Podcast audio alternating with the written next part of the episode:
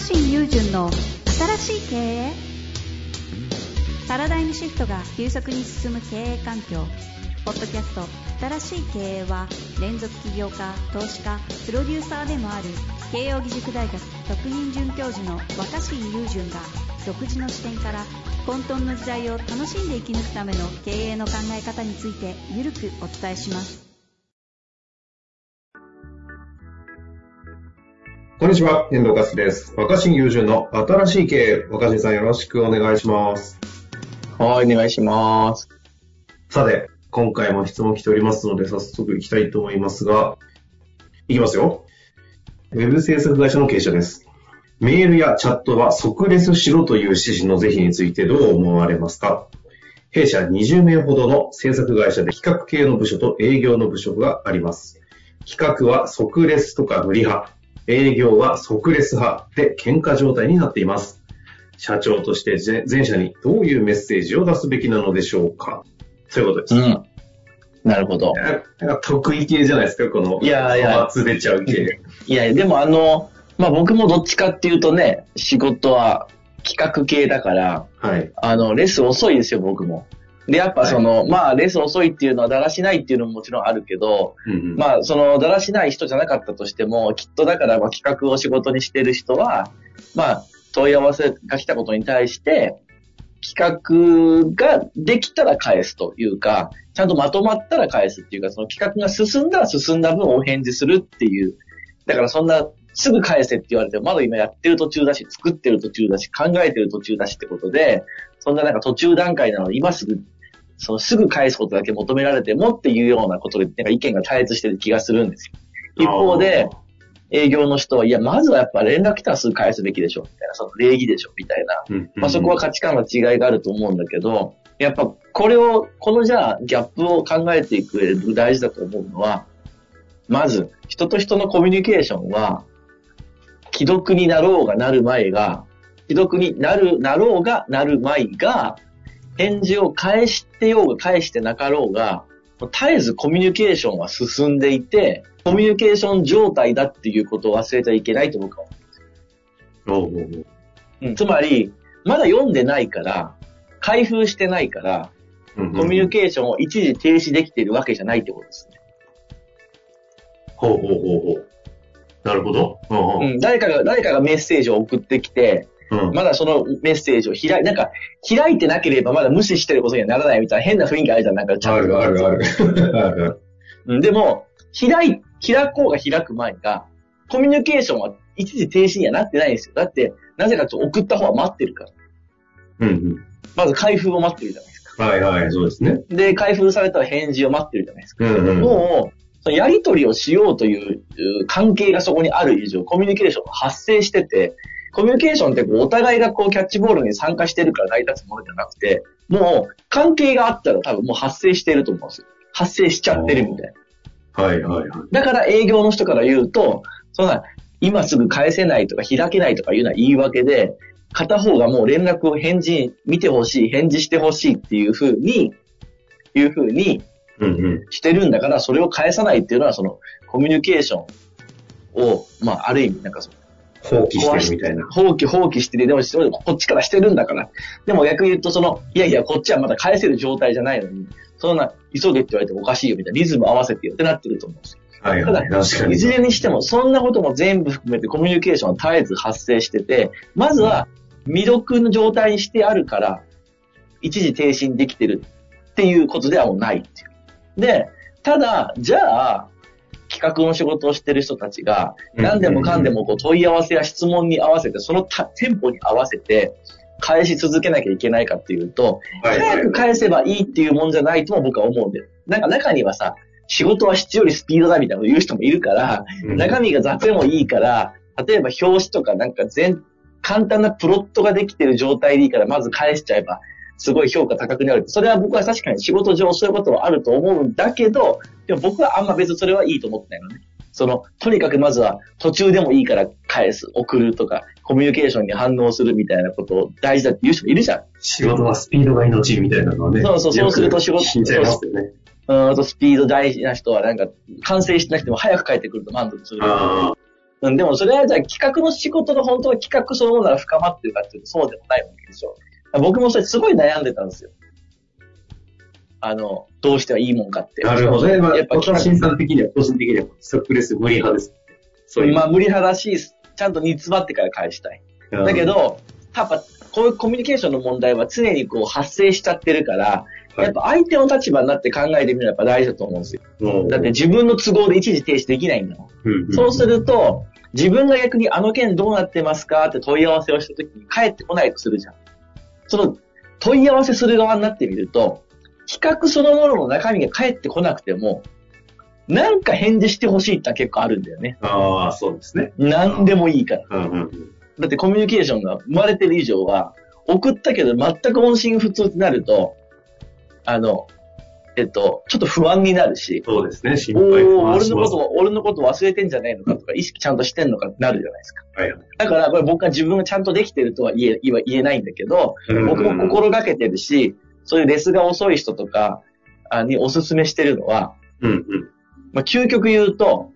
なんか多分ね、企画の人でレス遅い人って、あ、もうちょっと時間取れれば、もう少しやれば企画書ちゃんと作れるのにとか、うん。今の段階じゃまだできてないから返したくないなって気持ちの人が多いと思うんですよ。うん。まだだから、できてないのに返しづらいじゃん。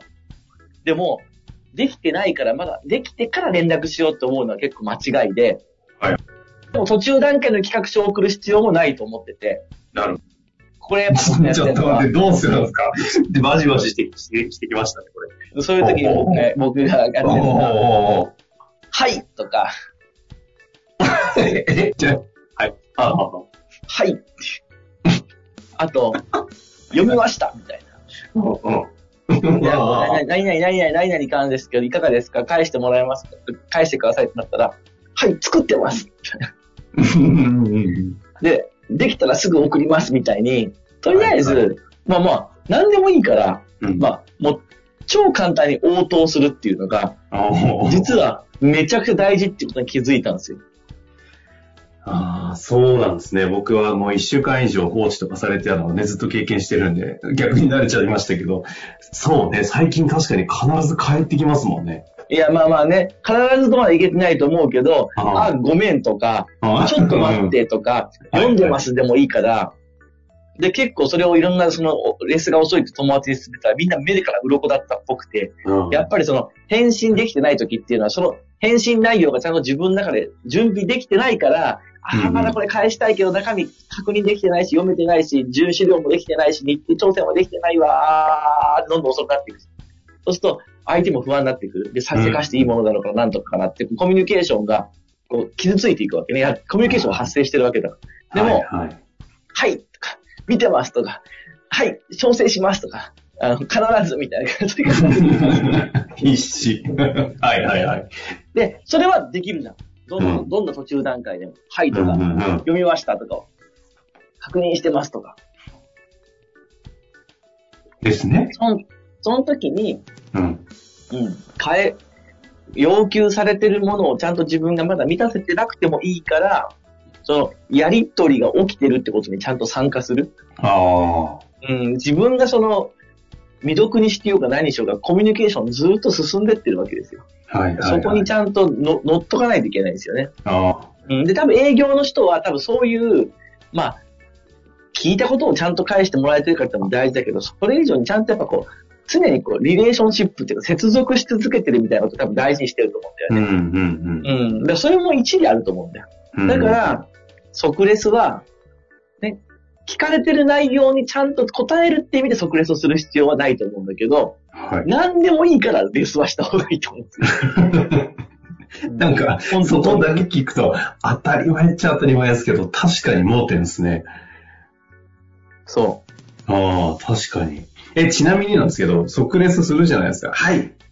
やってますとか何でもいいですけど。うんそうすると、なんか営業の方からは、で、ところで進捗いかがですかとか、こう、ど、いつ頃どうですかとか言われそうだからこそ、リアクションしたくないみたいなのも、まあ、若新さん特にそっち派なのかなと思うんう。で。いや、でもだからでも、その、いや、もう、あの、今、今取り、取り組み始めましたとか、もうちょっとって言っとくだけで、いいんじゃない？それがなんか、まだできてないから気まずいなと思って、いやおうなしにさ、あの、進んでいるコミュニケーションに乗らないっていうのがまずいと思う。ああ、なるほどコミュニケーションってのは自分の意思に関わらず関係がある以上進んでってるから、はいはい、それに乗るか、もう自ら降りてるかの話。自分が降りてても、自分にまつわるコミュニケーション起きてるんですよ、ずーっと。確かに、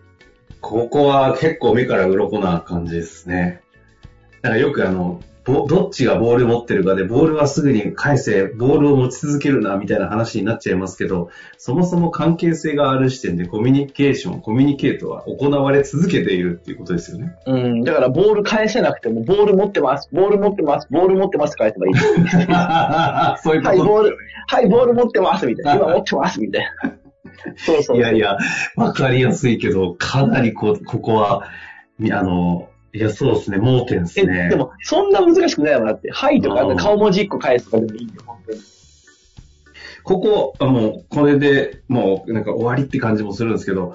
はいってことは、この関係性においては、企画派の方がコミュニケートに乗るっていうのが基本って感じになるんですかね。営業の方は基本的にこう、コミュニケートをこの渡し合うというか、ボール投げ合わないみたいな欲求というか価値観があるじゃないですか。うんそこを彼らが企画に合わせてっていうよりも、企画の方が。乗っていく。いや、まあまあ、まあだから逆に言えばまあ多分、ちょっとまあ、うーん、その営業の人も、うんとにかく返事が返ってきたんだったら、まあ一回返事は受け取るっていう余裕は必要だと思うけど、聞いたことに答えてませんよね、みたいな、国会答弁みたいな。そうそう、ありそう。ありそ